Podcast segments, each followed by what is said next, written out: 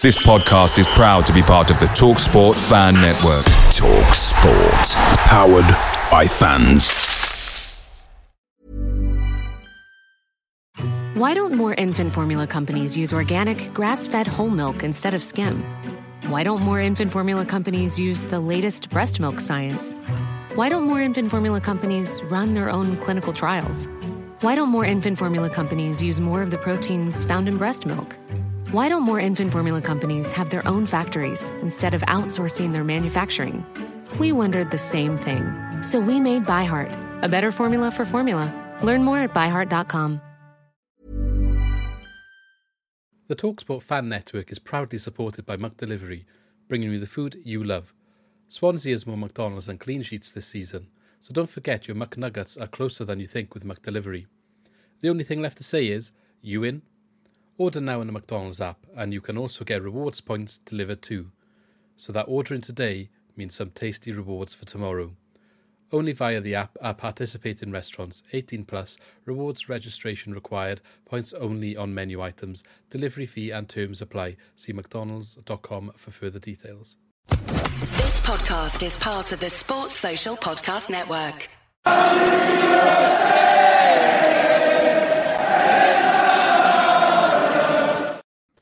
Hello, welcome back to Swans Cast, everyone, and I'm delighted this week to be joined by Ollie. So welcome, welcome back, Ollie. I know you've been here Hiya. before. Nice to see you again. Yeah. Uh, last season, I think you were on uh, on with us last, was it? Yeah, it was last season. A couple of, I think I did a couple in the, the build ups to various games, but I haven't done anything so far this season. So uh, Yeah. glad to be back. Yeah, glad to have you back. Uh, do you want to remind everyone where they can find you and where your football views? And I know you do a, a blog as well. So probably the best place to find me is on Twitter. So SCFC Ollie. So Ollie, obviously O L I, as it says on my display, and I also have a blog called Vibe Football as well, which you can find on on the internet if if you're interested.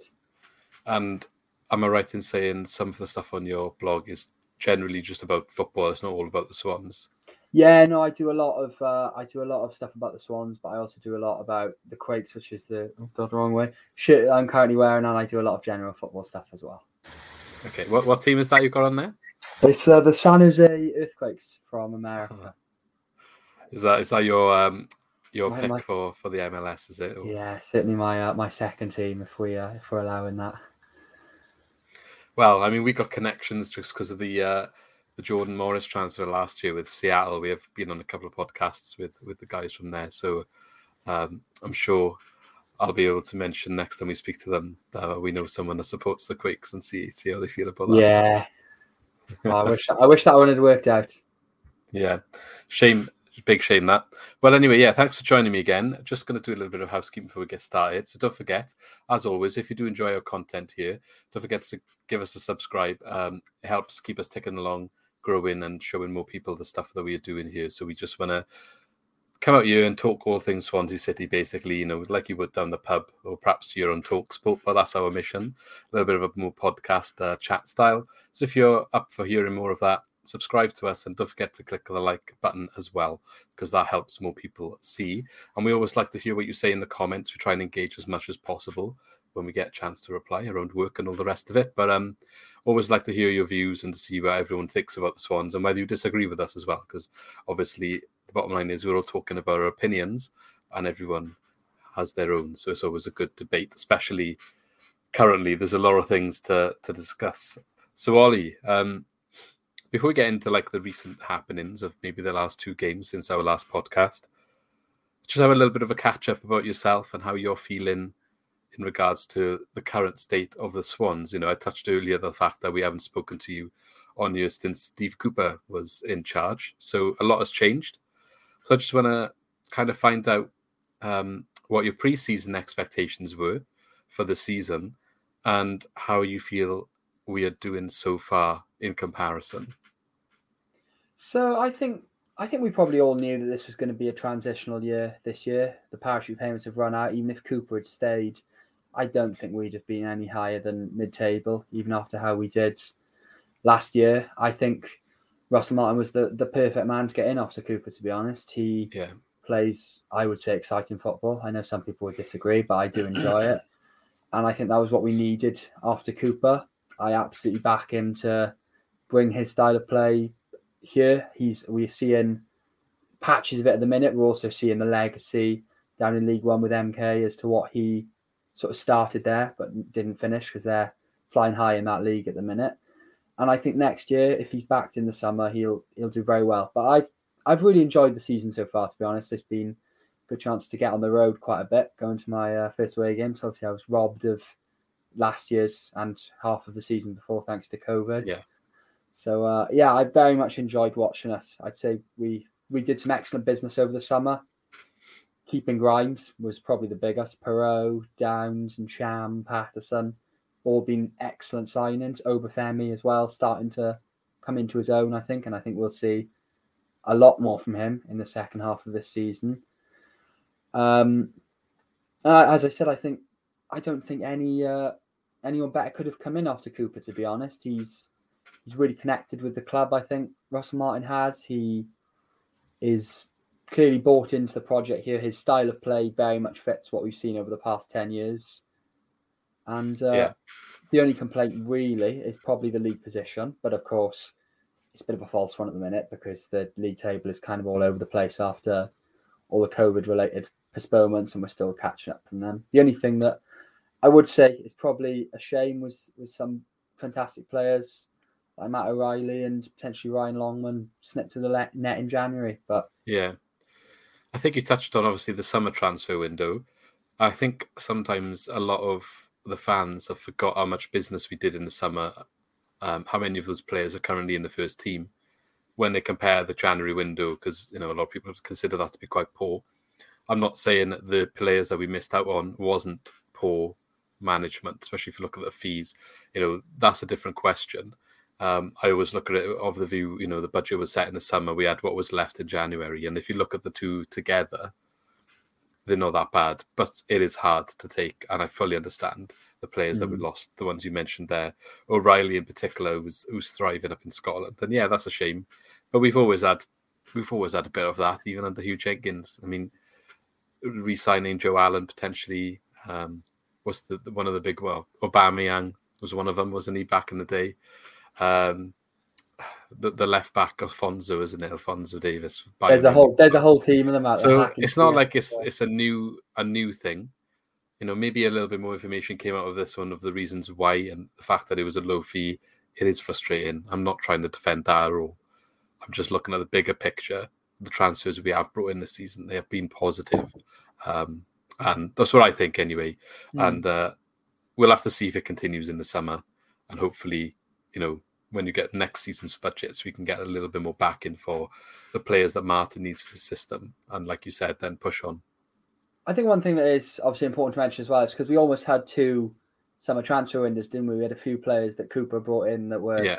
presumably players that he wanted. I'm thinking of Liam Walsh. yeah Piroe and walsh i think were the were two Yeah, that came in like maybe another one. kyle joseph as well Yeah, Kyle Joseph was the, was the first to come in. There was sort of, and then we had a sort of another group of players come in like Obafemi and Sham Patterson, who were i'm, I'm not 100% sure whether the players any of the players signed were necessarily ones cooper wanted. I don't know if he'd already checked out. I think maybe the club scouting system works quite independently at times and then they ask the manager use a list of players you know which ones will you be happy with?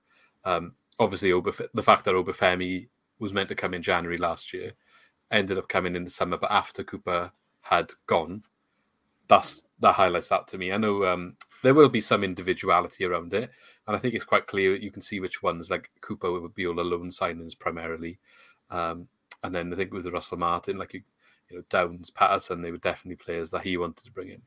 Um but then it is that system we have as well as a club i think.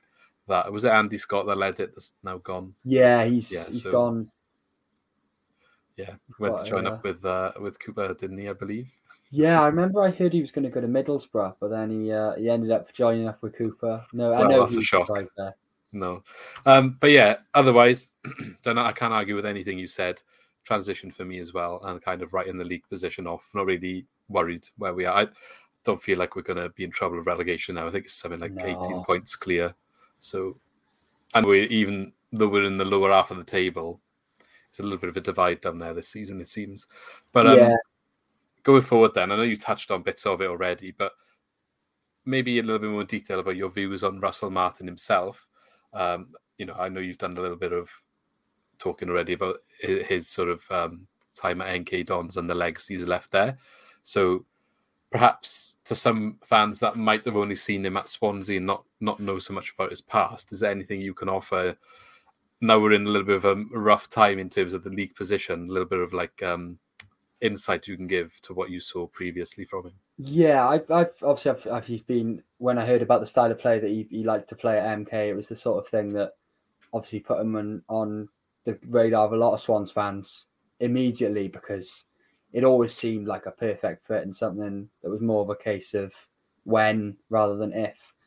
I think the best way of describing it is the sort of perhaps Rodgers to Laudrup transition from the way that is changed at MK, which was there's perhaps they've gone for a lot less possession, but you can still see the way his style of play is is still very much there.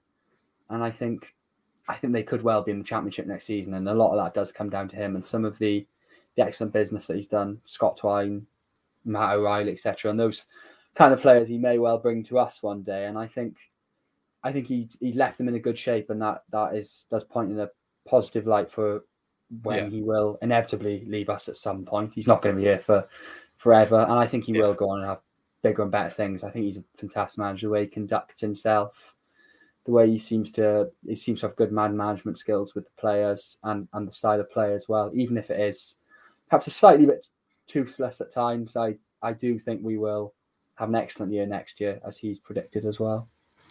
Like maybe it is toothless at times. Um, a big big concern for me, and I'm sure we'll discuss it later, is fitness. And I think a lot of our issues this season have come down to that.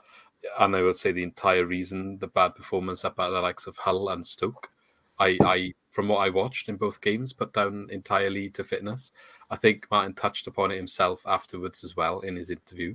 Um, a lot of fans criticizing him for that, saying that he should have taken taken on the chin, said it was his fault in his selection. I think he did come out afterwards, actually, in the pre-match conference yeah. for um, remind me, Bristol City and said, yeah, he yeah. made some mistakes there. But I think it's also worth remembering it is only his second club. He went straight into management at MK Dons, where he was player manager, and he is still learning himself. So, mm. you know, we're not in a, we're not in a position as a club where we can get like if you want a manager that's going to play this style and is good at doing it, they're probably going to be playing in a higher league. So we're yeah. in a situation where we're taking someone up and coming, and the same as any player that's up and coming, they're learning their trade and then they go on to bigger, better things unless we get promotion. Just look at Graham Potter, for example. Mm. So hmm. there's going to be mistakes and stuff he needs to iron out as a manager. And I'm sure as long as the be- the most important thing is being able to acknowledge it yourself and then yeah take that into the next match and the matches after. And it, I seem I feel like he is able to do that, but obviously I think it's a little bit still too early to judge overall. Um, it comes back to what you were saying about transition season. For me, like proper judgment will start after the summer. I think there's enough time then where and for full preseason where he's had enough time to do what he needs to do. Um, you know, it's not going to still be perfect because you're not going to get the full squad of players that he still wants. That's gonna that would take a couple of years. Just ask the likes of Klopp at Liverpool, for example. But um, I'm expecting a lot better after the summer, same as you there.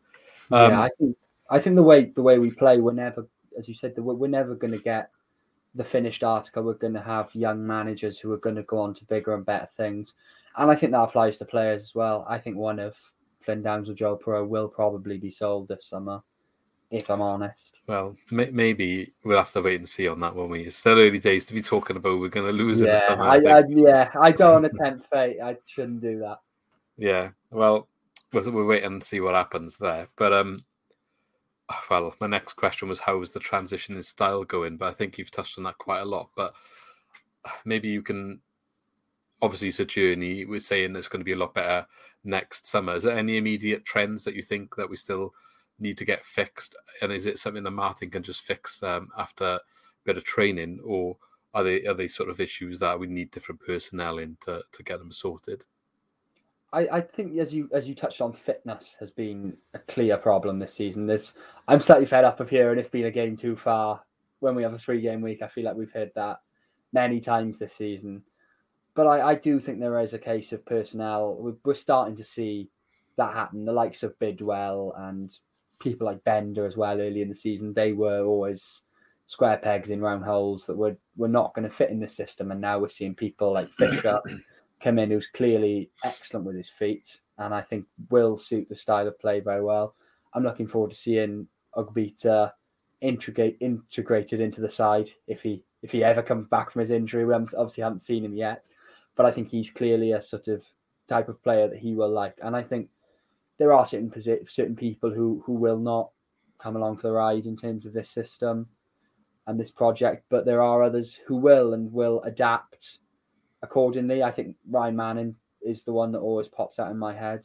Didn't really feature too heavily under Cooper, but it's just been one of the standout players this season for me. He's become a, a top left-sided centre back, and it's a very unique skill set that makes me think he won't move on anytime soon because he is so suited to this team in a specific role. Yeah. It's, it's funny you touched on him because I agree. I think he's had a really good season. However, I think he's been quite poor in the last couple of matches. I will say that just to play devil's advocate. I think he's um, and I, he's played a lot. I think he's played a lot more yeah. than he's been used to recently. So, you know, I'm not going in on him. I just think his performances have tailed off lately. Maybe again, I don't know whether he's getting a bit confident, but some of his passing has been a bit iffy the last couple of games. Um, but at the same time, he's still been putting in some good defensive shifts. Yeah. So swings and roundabouts. It's the way that he wants to play. You can't criticize him too much because he is one of the players sometimes that will try a risky pass, but then and it doesn't always come off. And I, I wouldn't never criticize someone for doing that as long as you're doing it in the right parts of the pitch. And yeah, there is always definitely in the right parts of the pitch for him. A time and a place for that sort of thing. Yeah, so you do a ball and he gets intercepted, and the problem is when he's especially when he's playing in the centre back role, he's already out of position then to get back on the counter. So look, it's still it's still learning. I'm not to go in on him. It's just something I've picked up on the last couple of games. There has been a couple of things that um, I feel like he can adjust and tweak to to get back to the levels I thought he was playing earlier in the season. Yeah, as you said, he, he is adjusting. He's he's learning a completely new role. He's I've from what I've seen, he's a very versatile player anyway. Yeah. But this sort he's of played in central midfield before in the past yeah. as well. So we've we've never seen that. That's something I would like to. Would quite I think once he's come off the bench there, maybe. Yeah. But um, We're just not, so not in loads. Not? No, yeah. Well, um, I know you've said how much you rate Ryan Manning season, but who do you think the best player so far is uh, this year? He's uh, while he has been probably a little bit poor over the past few weeks up until a, a very important goal for his confidence on Sunday. I, I don't think you can look past Joel Piroe. You've got his his 14 goals, which for a man playing in his first season in a, another country, in a new league, a, a tough league as well, the Championship, I think that's a, a fantastic return. And and probably not the level I expected him to reach. To be honest, I was well. Didn't John Van Sweden say he was one of the worst signings we've ever ever made? Yeah, that comes back to haunt him. I think more and more every week. But on top of his his well, fantastic goal return, he's he's one of the top scorers in the division. He's also got four assists as well, which I think is something that shows that he clearly has more to his game than just goals. And I think him and Obafemi, we're going to see it more now, are going to dovetail very nicely. Yeah, quite excited to see what those two playing together offers going forward. Now we've had a taster of it, and Obafemi getting amongst the goals as well, which has been nice to see recently. All of a sudden, it's taken a burden off Patterson and Piroe, um, and you've got another threat, obviously, on the pitch. So that's that's positives. Um, okay, fair enough. That's uh, that's some, some good good conversation. So let's uh, let's move on and actually talk about the last week or so. So unfortunately, I know we've been talking quite positively there, but the first part is not so much positive. Uh, we're going to look at Stoke three, Swansea nil, which yeah, you know, I was quite excited to watch this one. As you know, listeners to the podcast will know, with my work shifts, I can't always watch all of the games. Um, I'm sure everyone can't watch all of the games, uh, but yeah, the evening ones especially, I quite enjoy because it gives me the opportunity to watch them, whether that's you know on Swans TV or get down to the stadium in the home games. But run myself a bath, you know, watching the football, and yeah, what a bad performance. And and it, it is there's no there's no like you know making it look nice or nothing. It was awful. and uh, I know you were saying earlier you don't want to hear the whole phrase about three game weeks and being tired. Um, I don't know if you've heard on the podcast or I highlighted quite early in the season. There was a couple in a row where we had three game weeks, and the third game was always atrocious. I noticed a, a trend quite early on. So Yeah. the first one, especially, we played quite well. Um, when I was looking at the trend as well, often it would be you know a draw win. Uh, maybe would des- deserve to win the game, the one that we drawn. The, the midweek one again, quite quite similar. We play well and get a result, and then the third one would just fall off a cliff. The performance was just Yeah. not there, and it's just awful. And it happened a couple of times. And this run we've been on recently, I believe it was two weeks in a row where we had Saturday midweek, Saturday midweek, Saturday. Um, so it doesn't surprise me in the slightest that going up to a place like Stoke, even in the midweek, which would have been like the fourth game um, or, or, or more, I can't even remember at this point. But um, yeah, it, it did not surprise me at all, especially on the back of a performance against. Blackburn with 10 men, which they put a shift in.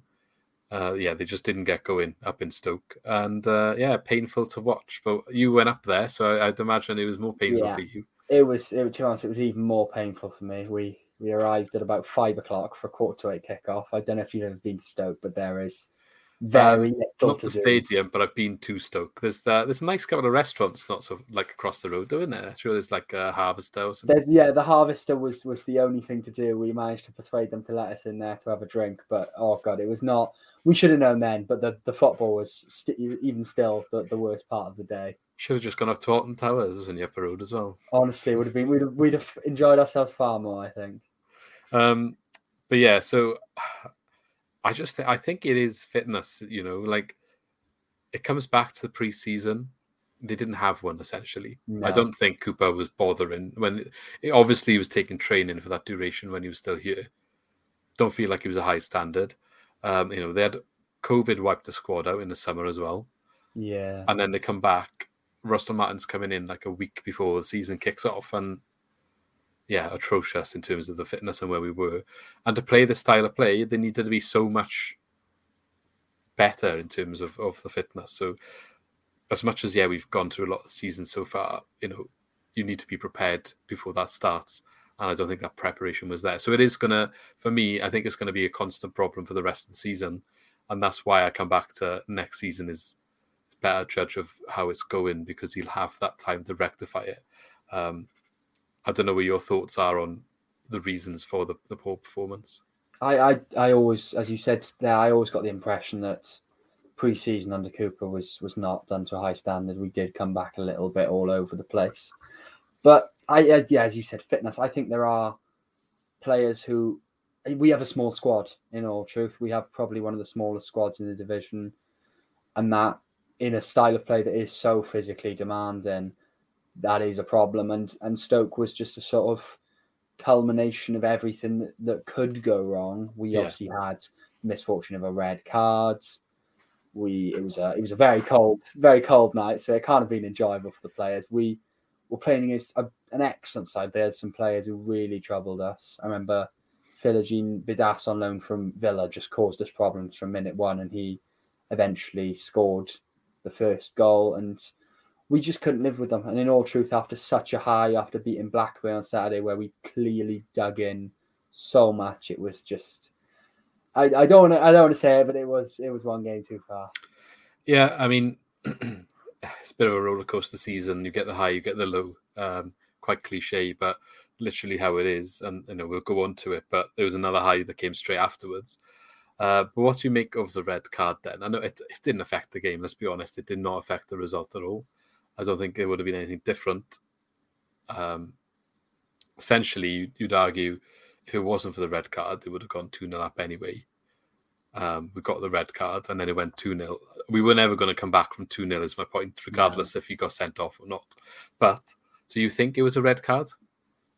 I think if it even brushes your hand in that sort of position, you you're going. To be honest, I, I can see why people were complaining about it. My it was on the other side of the the pitch to where to where we were sitting behind the goal, so I I didn't really know what was going on at first until uh, until I, so I assumed it was handball that he was sent off for.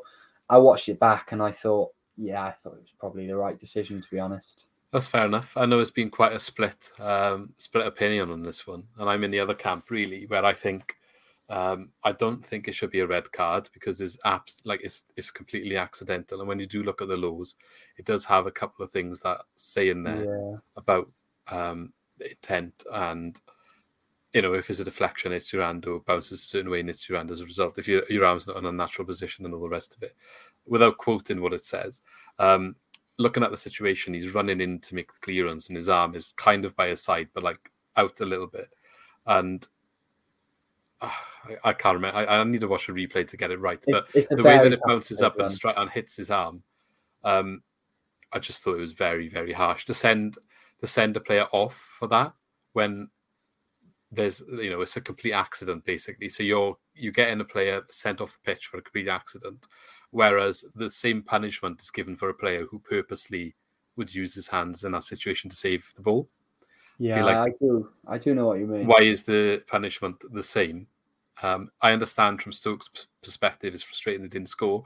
I would still give the penalty, I have no questions the about pen- that. Yeah, the penalty. but I don't that- really yeah. think the two things need to happen where it's a red card and a penalty when there's no intent at all. I think that's what the problem is. And I th- I thought there was some sort of address about something similar with this whole double jeopardy thing. I don't think Yeah. necessarily about the handball in the box, but a similar circumstance. Was it last man they've done that for, or the goalkeeper? Yeah, I think they've done it if if you deny a, a clear goal score. So you can only be sent off for a penalty if you deny a, a clear goal score opportunity, which I suppose the ref in this situation thought that he had, and maybe I, I can I can see I would have understood it if he hadn't Yeah.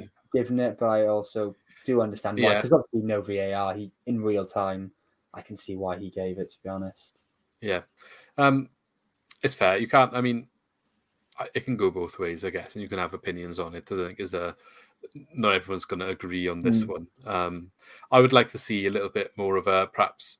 Perhaps that's what the problem is. There needs to be more of a clarification in the rules about instances like this because it does it does happen, doesn't it? Yeah. it happens and what is the right or wrong answer because like i said the way i was interpreting the rules when i read them you can interpret it either way so if you can interpret it either way you know in another day on another referee if they don't give the red card that's where the problem is um, and i'm sure there is instances where that's been the case the, the way i see it and I, I mentioned this just now but like do you remember luis suarez against ghana in the world cup I, I do have im- yeah impossible to forget. So that is the same punishment as what happened to Ryan Bennett, but one of them for me is ten times worse than the other one. Yeah, no, I, I do know what you mean. There's yeah, That, there's- that's my point. So, you know, they're still they're still getting the chance to go the penalty and score the goal. And how many? What's I, I don't know the statistics. But I would say like ninety percent penalties probably get scored. I think it's, I think um, it's, I think they have zero point seven seven xg for a penalty. Where, but I'd I'd have guessed it's probably higher than that percentage gets scored. Okay, say eighty percent penalties yeah, get scored. no, then, yeah. um, I mean, it's it's a high percentage, isn't it? Yeah, yeah. I mean, he probably would have gone in if he didn't hit his hand, but you can't say hundred percent. Another part of his body wouldn't have blocked it. Because, but yeah, I think that's enough on the penalty anyway. Um, a couple of the goals. Then you said the player scored the first goal. It was quite tricky all night. I'm not even going to attempt his name. You did a good pronunciation earlier, but um, yeah, he, he definitely was a thorn in our side. I'm looking at the sofa score ratings now, and apart from one of the midfielders, he he got the highest rating. Um, I, f- I feel like the goal was coming. It was it was good that we got to half time at nil nil. I was hoping we'd go in and regroup and come out fighting, but they, they scored basically as soon as they kicked off, didn't they? Yeah, we we shuffled shuffled the pack at half time. We brought in so I, I can't remember who we brought in. I think it was was it maybe Piroe Piroe came on for Korey for Korey Smith. Korey uh, Smith. yeah, I I think the team selection was was all wrong. But in, in all truth, I, I don't think I ever expected us to win. You know, they say cold Tuesday night in Stoke. This there is really no harder place to go, and that that proved to be true for us. Yeah, um, out of the obviously we had the penalty and then the third goal. I thought when I initially saw it, I thought the keeper had done quite poorly, but I, I was watching on my phone basically. When I saw a replay, it's actually quite a good good finish across the goal. I don't know why I no. thought he'd gone near post, but um, there's no replays on the on the feed I was watching, so I couldn't quite get get a good angle. But yeah, a good finish there. But obviously the defending again um, Yeah, in question in regards to the the uh, the team selection, yeah, very defensive. Hmm. Um, but what's the reasons for the players rested? I guess his fitness again. He's mentioned Piroe Yeah, being quite no, tired definitely. recently, and Patterson working his way back in. So, what what other options do we have? Exactly. Uh, yeah, I suppose we are. As I said, we we have a small squad. We've got to work with what we have, and we. I think that was yeah that was after Kyle Naughton's injury, so he wasn't wasn't available. We've, I we didn't play Burns, which I think we probably should have, but I I do still feel maybe the best use of our resources wasn't having Fulton, Grimes, Smith, Downes, Annan Cham all on the pitch together, who all. I mean, I know Cham plays further forward, but they all can play the same role Yeah, and having five out of our 11 players as central midfielders probably is is slightly negative. But as as you say the the attacking options needed a rest. So there was and if we hadn't rested them it may have we wouldn't have had such a good day against bristol city on on sunday. Interesting to see Yan Dhanda's on the bench. I mean, yeah. if he can't get in the team when all them attackers are not playing, then it's, he's gone. Uh, we we know he's gone anyway, but even making the bench and he doesn't want to bring I was very surprised when I saw that he travelled. To be honest, I feel like I do. Feel, I've mentioned this a few times on Twitter. I think because I, I would assume there was an option to that maybe Ollie Cooper should have been recalled in January, having a, an excellent season on loan. yeah, maybe, maybe he's just doing well and they don't want to disrupt that. Get him in the I summer know. I would him. understand that. Yeah, He's having- look what happened to Brandon top. last year. Top assists in League Two currently, so he he certainly is having a great season. And next year, I think he'll. There's certainly a role for him within this team. That's There's sure. a, there's a gap in that central attacking midfield position, especially when we did fill, sign someone to fill it in, and he's now playing left wing back the last couple of games. So, Yeah, yeah, that was that's been an interesting one. I feel like which I is feel a like massive shame because he had his best game against, um, I think it was Luton at home. Black, yeah, Luton, yeah, yeah. He played. He ran, Caused ran trouble on the wing, and now he's since he's been back there, it's, you know, he can't offer as much. Mm, I, I do feel bad for for Hannes as well. To be honest, he, uh, I can imagine he was probably sold a dream which didn't involve playing left wing back No, with ten men on a rainy but night. he, he, did play there a couple of games in his for his club back in Germany, but I don't think obviously he would choose to play there if No, it's not his primary position, of, of course. But I think that is just misfortune because I, I much prefer watching Manning play play centre back. I think we're much better with him there. Yeah. and I obviously Ogbeta is is isn't quite ready yet because of Well, an injury. the red card for Manning wasn't it? And Naughton's injury essentially. Oh, of course, he was So- suspended for that game as well, wasn't Yeah, he? yeah, I yeah. forgot So- about another red, another dodgy red card potentially. Yeah. Oh, that was never a red card, but I think you've covered that already. Yeah, yeah, we, we, we talked about that one. Um, the last thing I want to touch perhaps on this game is then obviously Jay Fulton starting. He's obviously in and around the squad. Uh, I'd be surprised if he still doesn't go in the summer, but he has been getting involved a bit more recently. So, what do you make of his situation? I, in all truth, I, I, I do think if we, we clearly, I imagine we tried to raise funds. We were clearly trying to raise funds January. If we could have got rid of him, that probably would have been ideal. I, I, he is one of the people I touched on Bidwell and Bennett earlier as two examples, but I think Fulton is another one who's a, a square peg in a, in a round hole in this team. Don't you Despite think? fact he's an excellent servant for the club. I'm not gonna I'm not gonna stand to Fulton. He's been great over the years, but his I do feel his time's up here now, and it was a case of of our thin squad. Pam to See, I'm. I'm not sure he's necessarily a square peg in a round hole. I, I think he can be fit in the system yeah, maybe I'm as well maybe as I'm Korey him- Smith. Yeah, me. I think I'm doing him a bit he- of a disservice there, maybe. Plus, you got to remember he played similar football uh, regularly when Potter was in charge in in the, Yeah, uh, at this club, so he can definitely do it. He, he offers a bit of steel. I know I know Downes is is basically the one that perhaps has taken his position. Hmm. I'm not saying he should start ahead of Downes, but I don't see what Smith offers over him personally. I, I don't like Smith as in as as a number ten as he's been frequently played. I, I really don't think that works. No, I don't either. And if you want to look at their attacking stats, I'm not saying that Fulton is a 10 either, but one of them has scored goals for the club and the other one hasn't. Oh, Korey Smith is he's not the best in front of goal, is he? I, I do I do No. like like what he does. I, and there's there's a lot of stats which I think probably you can't almost quantify, such as his his experience, his know-how, having played for so long at this level, which he does certainly bring to the side. But his his return in front of goal is is Yeah. poor. remarkable. Yeah, he scored against United. He's got a role and he's got a job. Yeah, I'm not I'm not saying he hasn't, but I just don't know.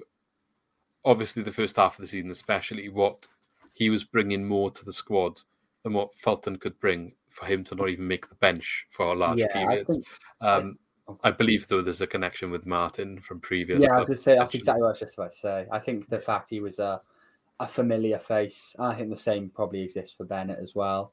Certainly gave him perhaps an improved role within the team than he than he might have got otherwise. Yeah, perhaps to help settle the dressing room or something. Yeah, Um, it's, yeah, it's understandable. And a and a player with such vast experience as him, if the manager can can come in and rely on him, he's going to cultivate the dressing room to to the new manager's ideas. I think as well. Yes, indeed. Okay, moving on to a little bit more positive chat then after after that uh, rainy day Yeah. Stoke. Three one over Bristol City, I believe our first double since nineteen fifties, was it? I, I I heard 1937 at the ground, but that I don't think that was right. I think it was 1950s. So I think it was 50. A long time ago, 58. whichever one it is. I, I yeah, sort of it- oh, think very, 1950s. very many years. But yeah, I mean, I am going to fact check that. I've seen a couple of different things, but bottom line is, it's been a while. Over Yeah, 50 oh, years. definitely. Let's just say over 50 years.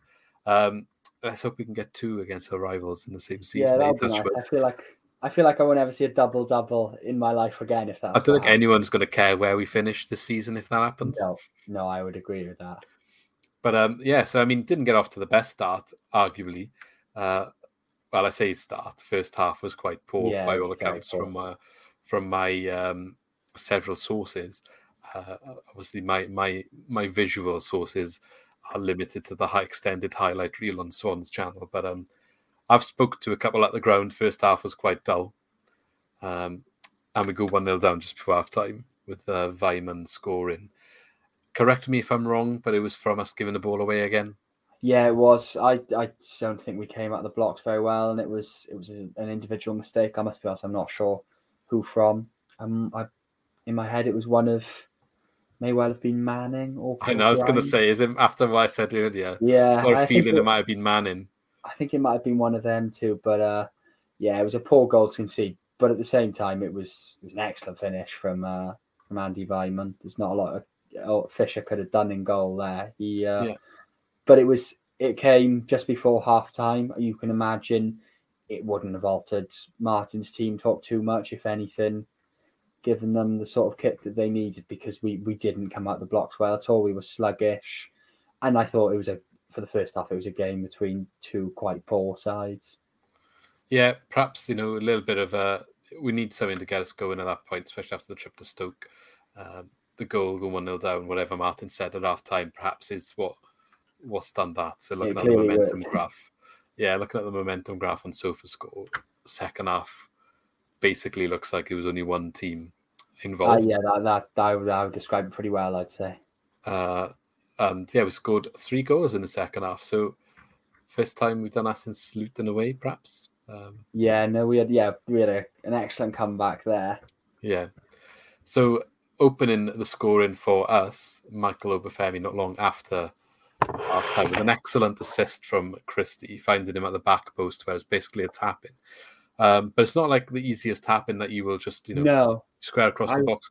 It was kind of a diagonal through from corner to like basically the far post, and Obafemi snuck through uh, behind the defense untracked somehow. I'm not sure I how, wanted but he got to in. uh, I wanted to pick up on that goal because I thought it showed real striker's instinct from Obafemi that perhaps as good as Piroe is, he hasn't shown this season. I saw I read the other day he hasn't had a single shot in the six yard box all season, which I thought was quite quite telling. But Obafemi seems to be slightly more of a sort of poacher like that. I thought that was a, a fantastic goal. Very, very few strikers would have gambled in that position. There was the way he stuck his leg out to to knock it in. I think obviously it didn't look to be the most difficult of finishes in the end, but I think the way he Yeah. gambled was was just excellent. I was really impressed with him. And I have been for the past few weeks. Something seems to have changed, whether it's Martin who's had a word with him, because his issues were well documented at the start of the season, but he's been absolutely excellent for the past few weeks and long may it continue. Yeah. Um, so I know you just touched on Piroe versus Obafemi. I think Piroe perhaps is a little bit more technical rather than a poacher. He'll back Yeah. himself on a one v one. He'll, you know, he can dribble the ball when when he gets going.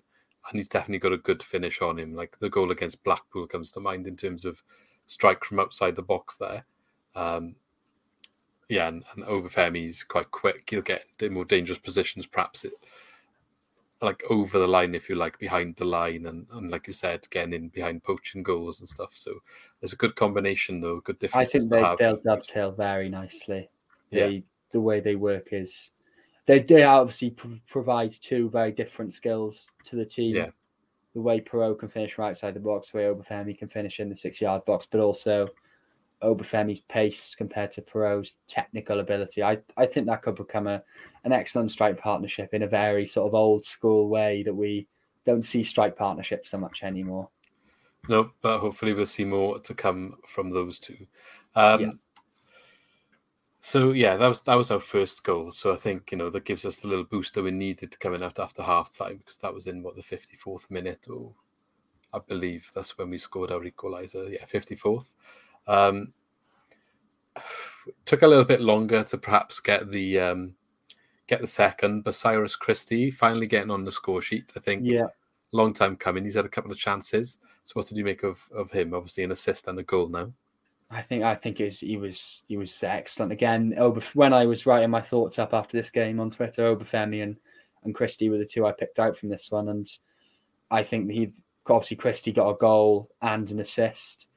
A goal has been coming for him. We could see it was going to happen at some point. He's really, I mean, I don't think losing Laird has mattered at all, to be honest, since Christie has come in. No, He's I, I agree. adapted seamlessly to this side, and hopefully he'll be here long beyond the end of the season. But in this game specifically, his his energy up and down the right hand side and the way he looked to bring the ball forward, and we saw that by the fact that I mean, and whether he'll admit it, because obviously it ended up at Obafemi's feet. The first one was a shot. And uh, he did eventually get that goal. A very strange goal. There was a uh, a lot of ricochets pinball. going on. It was very much pinball. Yeah, I didn't really know what happened there, but at the bottom, like, the only thing that matters is it got put went into in. the goal in the end. Yeah, but uh, I to honest, I didn't think it was going to when I was watching. I it. mean, when was the last time we had a bit of luck like that? I think we deserved it. Exactly, you needed, Yeah. didn't you? And um, you, you touched on it earlier, but Joe Piroe getting one for confidence, perhaps at the He end. that very Uh, much. nine- I think. 94th minute.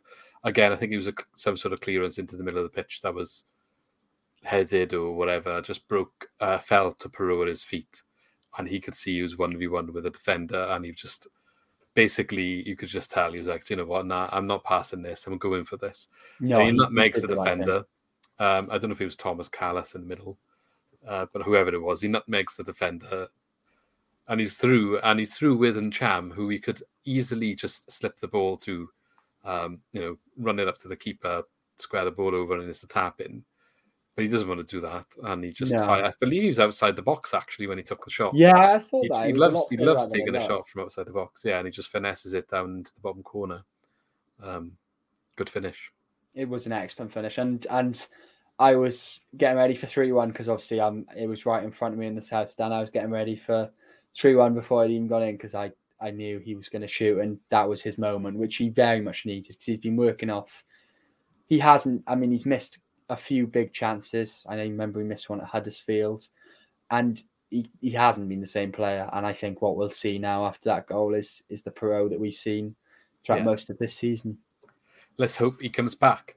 Um, good game overall. Obviously, you know, it's always nice to get the wins over Bristol. Two in the season we already touched on, very good.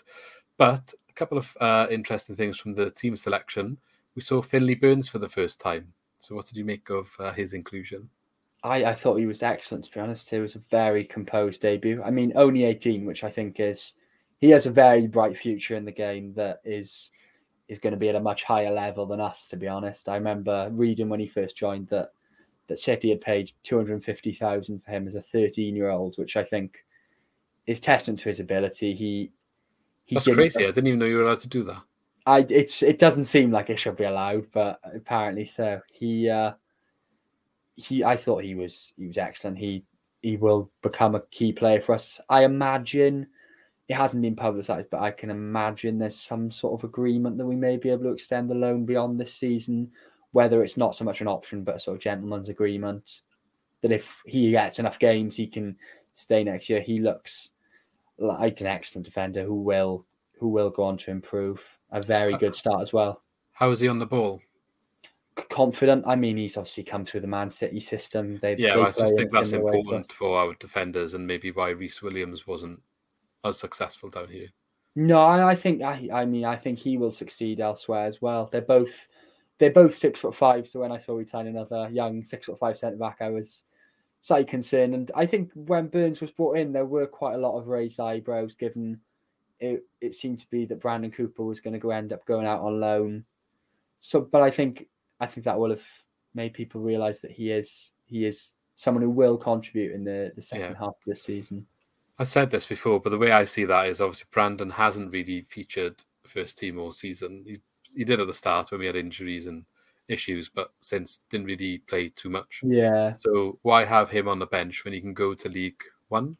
He's in I think they're in League Two, Swindon, but from what I've heard, League, they League play. Two, but regardless which league it is, and play start every game to the end exactly. of the season when he's going to play football rather than be on the bench or play one or two here, you know. And yeah, okay, we brought someone in to replace him. The pro- point is like, yeah, we can use him. We used Burns and he had a really good game, but if we don't use him, it's not our player that's not playing.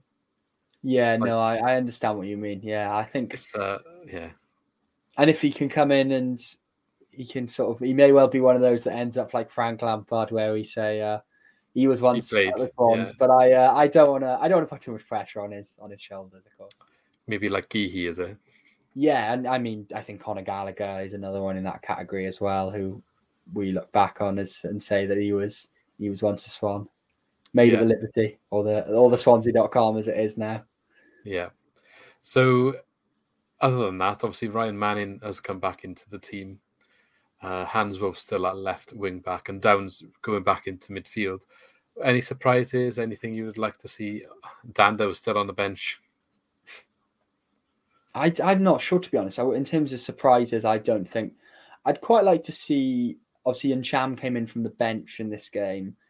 His performances, I probably wouldn't say have been as good recently as they they were earlier in the season. He's, I think he's a little bit inconsistent anyway. Celtic fans warned us of this before he came here, and that's the reason why he's not playing at a higher level. But I think maybe as an impact player, he could do well, and we could we have options in the final third now that Paterson's back. Wolf will eventually move back into a more advanced role. We have Cham, Piroe, of course, and Obafemi, who is who is now playing well. So I think we may actually have some level of depth and and a variety of different options that we can go with and set up in a different way. That means we'll remain unpredictable for for teams teams to for teams to set up against. Yeah. It looks like they attacked it quite well this week. We had 71% possession, 16 shots, six of them on target. Um, you know, so we've had criticism for our attack this season.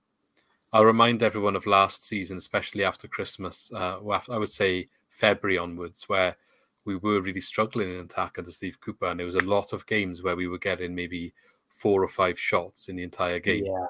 So as much as yes, our attack perhaps can still improve. When I'm looking at these stats every game, you know they're consistently around ten or above. Maybe the Stoke game wasn't, and that's a bit of a, an anomaly there. But Yeah, um, in general, we, we are getting shots away. They might all, not all be on target. They might not all be the best opportunities. But like you said earlier, you know, it's going to be a journey. It's improving, and we, we're still heading towards next season where perhaps we're looking to be more of the real deal, perhaps starting next year. So, yeah, still good things to to come. Um, I absolutely, I absolutely believe in the way this this style of play sets us up. We clearly are in the final third a lot more than we were last season. Even if there are some moments where we end up going backwards, we all we need is a team to switch off, and we can we can create an opportunity. And I think, I think the amount of opportunities we create, well, as you said, Stoke was an anomaly, but as our XG, one thing I, I had in my notes here that I wanted to pick up on was as our XG has been going up in the past few weeks, we've been creating more and more chances. It's coincided with a period of of poor finishing, and perhaps some of our performances haven't been as bad as as the results have made out. But I think with, as you said, Obafemi coming good now and Piroe, we might have some some excellent results in the second half of the season. And I remember uh, Russell Martin at MK Dons before before coming here, they they had a poor first half of the season and were, were excellent in the second half of last season, and we may well we may well see that here. So hopefully, the aim for the rest of the season is to finish the season as well as we possibly can. I've seen a lot of people saying that why like why were we getting the loans? We're only finishing mid table. I think we should try and finish as high as we can, obviously. I can see us finishing somewhere in between 12th and 16th, to be honest. Yeah, we predicted 14th, I think. I think that's what it was. It was basically in that area we predicted. I think I think before the season I went with 14th as well. So Yeah. uh, we we agree. um, I didn't realize, but interestingly, says we missed five. We had five big chances in this game, and we missed three. So, do you Wow. remember any standout moments where we should have scored? Because apparently there was three of them. Oh, I'm trying to think back. I mean, we we we did create chances. I remember that much, but I can't remember many that would fall into the category of being perhaps a big chance. There was, unless uh, my thinking might be that the Encham one where he headed it back at the keeper from a rebound could count as a big chance. I'm not sure. Yeah, potentially. I think usually, like that. usually a big chance is like you know a high xG where you're expecting them to score. Yeah, that's probably that's probably it. I think the, Yeah. the first that weird little pinball thing probably. yeah, perhaps like three of them came from that. But Yeah. okay, well, hopefully we can go on now to the next games and keep that high momentum going. But uh, Yeah. you know the way it's been going, it wouldn't surprise me if it goes back the other way. But we'll talk about that in a second. A little bit of news to touch on first. A couple of uh, things this week. Today it came out actually about um, Cyrus Christie's doing something nice offer to pay for one of the fans' season tickets, which I thought was a really nice gesture. Um, obviously, times are tough at the moment, and there's a lot to be said about money and uh, prices going up all across the board for everyone.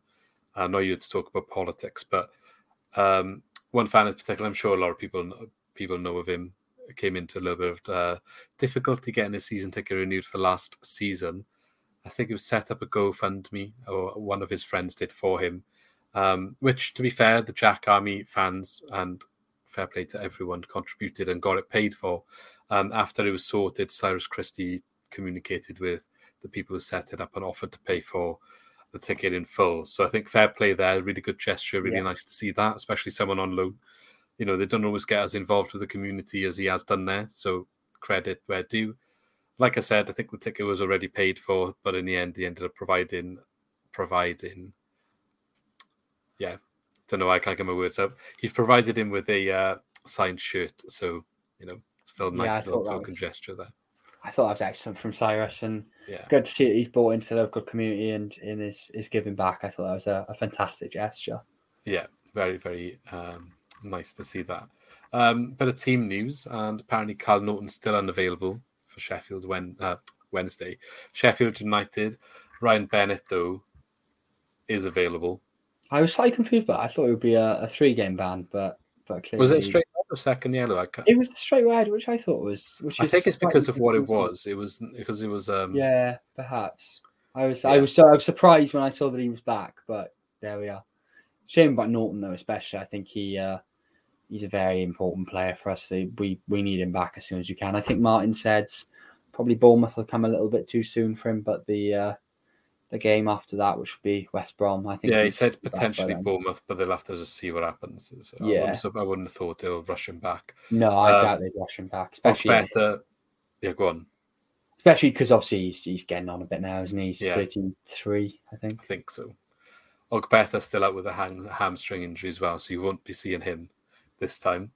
Um, I'm looking forward to that when he when he does come in. I hope he. Uh, I think he'll he'll be a lot better than most people are expecting. Because obviously, coming from Shrewsbury, maybe people aren't expecting huge things from him. But yeah, I, think I was do- I was talking well, to yeah. a couple of people about that. They were saying, you know, why are we signing players from there? Obviously, we're preparing for League One, and I'm just like, have you actually followed the Swans like for long? Because where did Neil Taylor come from when we signed him in the Oh, championship? Ashley Williams. Where did Ashley Williams come from? Where did Angel Rangel come from? Some league, some tier three club in Spain that nobody probably Yeah. can even, as even I, I can't. I can't remember Yeah. the team. So, you know, you can't just say a player's not good enough because they come from a lower No, league. no. I You know, the history of Ogbeta is he's, he's from Man United Youth Academy. He was it Man City? One of them. I think it was City because Mark Yeah. Allen, who was sporting director, knew him. Knew him. Yeah, so he's bringing it, he's yeah. he's gone off on a free because that's what happens to most players in academies of these big clubs. yeah. Joined a club in a lower league, showed what he can do, and now now he's working his way up. It's not an unheard story. Look No, Jamie Vardy for God's sake. Just like Yeah, there's so Just- there's so many examples. I think, yeah, I think that's a very uh, sort of shallow-minded view to uh, Yeah. to say that just because he came from there, he won't succeed. I think he'll do very well. We've signed players from a lower level before. well, we signed Flynn Downes from League One, and apparently now he's you know good enough for the Premier League. So that would have been a two-league jump. Like, ah, it's just silly. Um, anyway, Hourihane obviously now plays for Sheffield United. Conor Hourihane on loan with us the end of last season. Um, Yeah. has been urging Sheffield to do their homework on the Swans. Uh, apparently, he's been speaking to some of the current players who we played with last year, and uh, talking about how obviously we're playing some nice football, some nice enjoyable football. So um, yeah, he's come out in the media and saying with the, the he hopes his team has done their homework. You'd like to think he would know the answer to that question. Yeah, you would you would like to think that they've been preparing from their point of view. I mean, I hope they haven't been Yeah. from ours. But But it's a weird thing to come out and say, I hope my Yeah, team's done their that is a homework. Like thing to say. you know what you've been doing in training. unless he hasn't been unless he hasn't been turning up. But again, you would like to Mind assume from their games. point of view that he has. It's probably all mind games, isn't it? So Yeah, that is a It's strange just- one. somebody's like, "Oh, I used to play for Swansea. You just have an interview, just talk about something." A very different team he played for as well, didn't he? He played for the uh, Yeah, very worst of, of Cooper style of play. It was a very different makeup to what we have now. yeah. So he was talking about about that. To be fair, in the interview about how it's different now, and um, the, the boys are saying that they're playing some nice stuff. Essentially, is what the gist he was what he was saying. Uh, but the big news I got this week is, um, well, a very controversial one, and that is Yeah. the um, the trust obviously settling with the owners on the sale of the club about their involvement in the sale of the club. Um, and they've been offered some terms which they've accepted. So I'm not fully clued up on all of the details enough to have No. a proper opinion and comment on it right now. Uh, it's something I would need to like read a lot more about to have a full understanding of the picture. Yeah, I would, I would agree with that. I'm not sure Yeah. I feel feel comfortable commenting on that because I'm not hundred percent sure of the ins and outs of it. There's No. definitely people better qualified than, than me to talk yeah, about that. my initial view on it is though nothing about necessarily the deal that they've accepted or whatever. Is I just think a lot of fans think too much is going to come out of. Obviously, they they would open opening legal proceedings on the sale of the club. Hmm. I'm just not really sure what people are expecting to come out of that in a positive. what the- you know, people the want the owners goal- out. They, they want the Americans to go, and because the result of this is a settlement, I think that's what's disappointed them. And I don't really know what you're expecting. Something like this is never going to get rid of them out of the club. Um, yeah, I'm, I'm I also believe the case wasn't so much against them. I think it was against yeah, the, I thought uh, it was the against the selling- sellers. the selling party. Yeah. Uh, but like, like again, uh, we could be wrong. I'm not fully clued up on it. I just No, not really sure. wouldn't. After when I read originally about the legal proceedings, like I don't know what would come out of it in a positive way, and in a way, it's not a good thing that that sort of thing is done and dusted and not hanging over the club. Yeah, I know you want people want the Americans out, but th- if it did go to court, there's probably a lot more money on one side of the battle than the other side. So I can't Mm, Yeah, imagine definitely. that the trust was probably ever in a position where they were going to get something major out of that.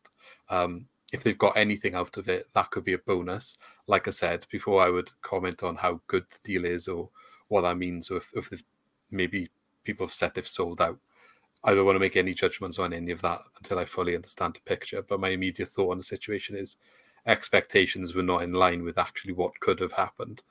Um, but yeah, there's. I'm sure people in the comments can let us know what you think about it. It's obviously big Yeah. news and lot of opinions. But I um, was uh, I was very confused when I saw he'd released a club statement yesterday afternoon. It did sort of sort of come out of the blue. So uh, I imagine, yeah, as you said, there'll be. I'm not a trust member. I I've never never have been. Uh, this doesn't sound like the members are particularly happy, and I'm sure there are people who who do know perhaps what's going on and have a more a more informed opinion than than I than I would. I mean, there's, a- there's a lot of people to keep happy, and I don't think you're ever going to get a solution that that suits everybody. No, no. But you know, it's it's tricky. It's it's all it's all a tricky circumstance. Yes, the the the best thing we need is a little bit of consistency, a bit of like harmony, um, and we can all move in the right direction together. And yeah, people are going to say, well, they need to invest more, this, that, the other. You know, we got what we got at the moment, so we've got to try and make the best of it. I think to an extent. Um, I know the petition that's going around has also come out that has signed uh, two and a half thousand. I think have signed it. So let's see if anything comes of that. But um, yeah, again, I'm not sure. I'm not I'm sure not convinced anything. a petition will convince them to sell up. I'm sure it'll be probably something that happens in terms of revenue. Would have to happen before before that. Uh, well, mean, the these businessmen are quite. Yeah. Yeah. survived at Hull as long as they did with some of the protests they had against them. I think we we've got a lot more work to do yet if we want to get them get them out. Yeah, but then looking at the bigger picture, we could also be in a situation like Derby County. So exactly. I think you've got to look at the. We're not, you know, we want better, perhaps, but I don't think we're nowhere near the worst. No, I, there's definitely far worse owners out there. We have a club to support at the end of the day. I I have been vocal in in my criticism of the owners. There is obviously a lack of ambition is is frustrating, and I think there is a a middle ground between where we are and where someone like Derby is. But at the same time, I'd rather if we're going to have to be on one side, I'd rather have a club to support than than Yeah. than be in the situation that they are. Yeah, and as I spoke to before, but with other people, you know, going back through the Swans' history, there's been a lot worse. Yeah, oh, well. oh, definitely people like Petty and stuff like that, Yeah. not it? So, you know, but like, I'm not here saying pro Americans, by the way. I'm just No, I'm, I'm definitely not either. If One look at my Twitter Yeah. and you I'm not there. No, They're know, it's bigger supporter. it's all context, and you know, you've got to try and keep a solid head when when looking at some of these things, and yeah, um, not everything's as easy as just yeah, it's calling them out and, and the job's fixed. But uh, yeah, we'll see what happens with that. I'm sure there'll be more updates going forward, and I'll probably take some time at some point to read up on everything so I can make a proper judgment. Maybe I'll change my opinion after I read it. We'll see. Um, not much left then. We'll just touch quickly on the week ahead, the build up then. So we've got two games uh, that we'll talk about for this week. So I want to say the next game, yeah, we've said Sheffield United away. Uh, who's going to put a fiver on McBurnie or Brewster goal?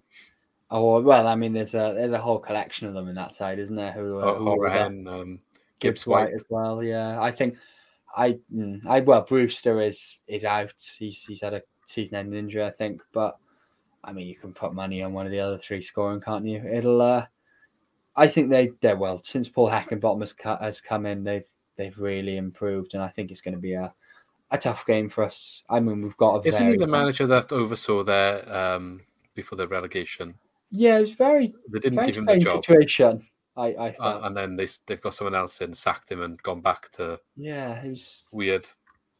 I think they gave him something like a five-year deal as well when they brought him in, which is, I mean, severe Alan Pardew at uh, Newcastle vibes I got from that. Yeah, one. so he wasn't good enough in the summer, but then halfway through the season they come calling and give him five years. Mm, I think it was yeah, it was either four and a half years or five. no, it was. I remember watching Benjamin Bloom. It was quite odd. Yeah, situation. very very strange, and something about Yeah. how results on on a Saturday wouldn't wouldn't matter, or it was just. I remember Sheffield United fans being very unhappy at the time, but he's done he's done an excellent job since coming in and really got what was an underperforming squads Yeah, firing. he's done a, and he has done a good job, but you could argue he's doing the job that should be happening should with the squad done. they've yeah, got. Exactly. They, I Uh, think they are the, the most on form team in the league at the minute, though. But we've we've come up against sides that are doing well already this season, like West Brom earlier in the Yeah. season, and, and beat them. So hopefully we can again. Funny enough, other than Fulham and Cardiff, they are the third. Cardiff have had four wins in the last five. Uh. Sheffield United have had three wins and two draws, so one point less. But um, and Fulham have four wins and one draw, so yeah, they're just they're, flying. they're flying. Mitrovic is breaking records for fun. Yeah, yeah, that's a. Uh, I can't can't get over that. He's going to. Uh, I don't even want to think about the. So I reckon he's going to get like he's gonna end with. forty-five by the end. Yeah, I think that could be a pretty good guess. He's. I think he's. He'd lead our team for assists as well if he if he was. I'm pretty sure he's got eight. You see the seven or eight, which is just crazy to be honest. What a player for this league, eh? Cheat Yeah, code, I think people call him. Yeah, he's far too good for this level. Uh, what do you reckon about this game then? We obviously going away to Sheffield. We've had a bit of a break though. We've had a week uh, Yeah, week I think off. that- So how you feeling? I think a draw would be we'd, we'd absolutely take a point uh, from this one, but I'm not overly confident. But I think uh, I think they're a good side. I think they might well beat us, but there's no need to be too disappointed about that. And I think the most important game this week is is Bournemouth, who are faltering. It's at home, and I think we, uh, if we can pick up, because obviously we've got a tough week coming up, if we can pick up perhaps two points or, or even four points from those two games, that would be probably quite a good week, to be honest, given Yeah. they are both so far high up the table. So yeah, back going to Bournemouth then. You're saying they're faltering. They did have a bit of a bad period, but they have won the last three again now, so they perhaps picking back up. I know they had Mm. that cup upset. Yeah, that was, was- that was uh, a fun one to watch. That was a Yeah. good, good Sunday evening Sunday evening game. The return of Jamal Lowe and Ethan Laird, so more Swans players to watch out for. They're Seems all- like every club these back at the days. I know. We had Clucas we didn't even talk about in the Stoke game, and Joe Yeah. Allen. Uh, That was I think that was the only positive from that one was that he didn't score because he uh, he always seems to against us. yeah, yeah, exactly. Um, Ethan Laird still injured, like he still hasn't played I for. think I think so. I think they said I read that I t- popped up on my timeline today that uh, they think they I think they said that he should be back this week in training. Whether he'll Probably be starting against us then. Yeah, that's probably how it's going to work. I yeah hmm, maybe yeah. I think he uh, he was a good player for us. Can't imagine there'll be any sort of animosity towards him. Um, but Jamal uh, Bournemouth's away game, there was a very mixed reception for uh, Jamal Lowe coming on. Some people hurling abuse at him, some people applauding and chanting his name. It was a uh, a strange, strange atmosphere. Yeah. Um, Bournemouth, I think, is going to be tricky, man. They signed, they signed so many players, haven't they? Like They have. Todd Cantwell coming in. Oh, Kieffer Moore's injured now, isn't he? So that's not Mm. one to look out for anymore. But um, they're really I going for it. So I can't understand how he's going to keep that squad happy. There's going to be so many people on game time. But I'm uh, surprised Jamal Lowe's still got on the bench, to be honest. Yeah, I, I really did like him when he was here. I have to say, I think there was he was uh, one of those who was a victim of, of Cooper going, but I don't think we should. I mean, he fought, scored 14 goals last season. It's not a it's not a bad return. I don't want to forget how how good he was for us at times, even if it did Yeah. come in did come in hot streaks. He was definitely good for us. Uh, he scored last weekend against Blackpool, actually. But I don't think he set the world to light up at Bournemouth. No, he's, he's had he's the got a best couple season. of goals, but not Three not- goals and two assists. Nowhere It's near not- where he got last year. Yeah, it's not wonderful, is it? So But you just know that's going to be four goals when they uh, when they play us. yeah, kind of like uh, bingo in it with the former players. Yeah, so to be fair, we've actually done done a lot better than I remember us doing before against against former Let's see if we can keep I that just going. Know, I just know that that's gonna. After I've said that now, that that's gonna be the end of that run. Yeah, I wonder if Freddie Woodman goes back into goal for Bournemouth. He didn't start there in the last game. I I, thought think- that was a very strange signing when I saw he'd gone down there, given how uh, how well Travers has, has been doing this season. I was uh, it's not sure why they bench. loaned him out to potentially be a number two. That that does seem a bit bit odd. It does indeed, and uh, you know Travers is a bit harsh if you drop him as well. So Oh, do definitely. they need to sign him? Perhaps no, not. I don't so think so. But I mean, they're flashing the cash because you can. I think Yeah, they're doing the uh, the old Man United thing back in the back in the two thousands of, of Well, signing players so others can't have them. haven't they got like decent money in the club now? I think haven't they? Mm. Yeah, it could go it could go horribly wrong, but if they're promoted, then they're not going to worry about it. I don't think, are they? No. So are you calling this one then? Um, I'm a little bit more confident about Bournemouth, to be honest. I'm not the biggest fan of Scott Parker as a coach. I, I really don't think he he's as good as people make him out to be. And I think it's the sort of game that having seen West Brom earlier in the season, the sort of game that I could see us winning, to be honest. I I'd have to, I'm gonna guess two one, like the West Brom, if I had to make a prediction. Well, I hope I hope you're right. That would be. I'm, li- nice- I'm quietly confident. Well, not so quietly as I've said it now, but I am a little bit confident about that one, and I'm I'm not sure why. It could just be blind confidence, but I'm a lot more confident about that than the Sheffield United game. Well, we'll see. We'll see. But there we are then. Thank you very much for coming on. Is there anything else you want to touch on before before we wrap up? No, I think I've uh, I think I've said everything I wanted to say. Thank you for uh, thank you for having me.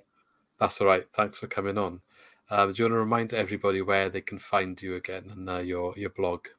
Yep. So my blog, as you said, is uh, is Vibe Football, which you can find at vibefootball.wordpress.com, or you can find me on Twitter, SCFC and uh, hopefully hopefully get a few new follows from uh, from this.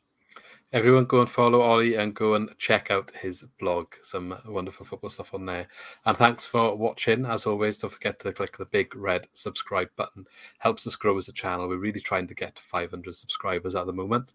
So click that button for us and click the like as well because it allows more people to see our content. It allows more people to get involved in the discussion and let us know in the comments what you think about everything we discussed in this video as well.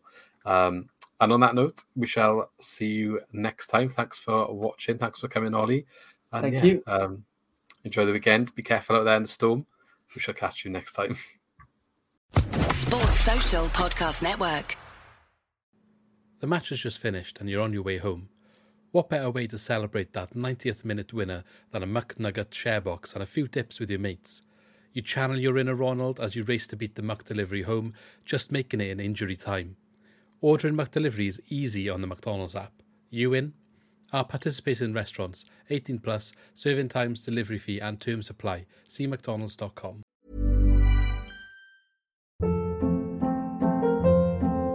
Hold up. What was that? Boring. No flavor. That was as bad as those leftovers you ate all week. Keke Palmer here, and it's time to say hello to something fresh and guilt-free. Hello Fresh. Jazz up dinner with pecan-crusted chicken or garlic butter shrimp scampi. Now that's music to my mouth. Hello Fresh. Let's get this dinner party started. Discover all the delicious possibilities at hellofresh.com.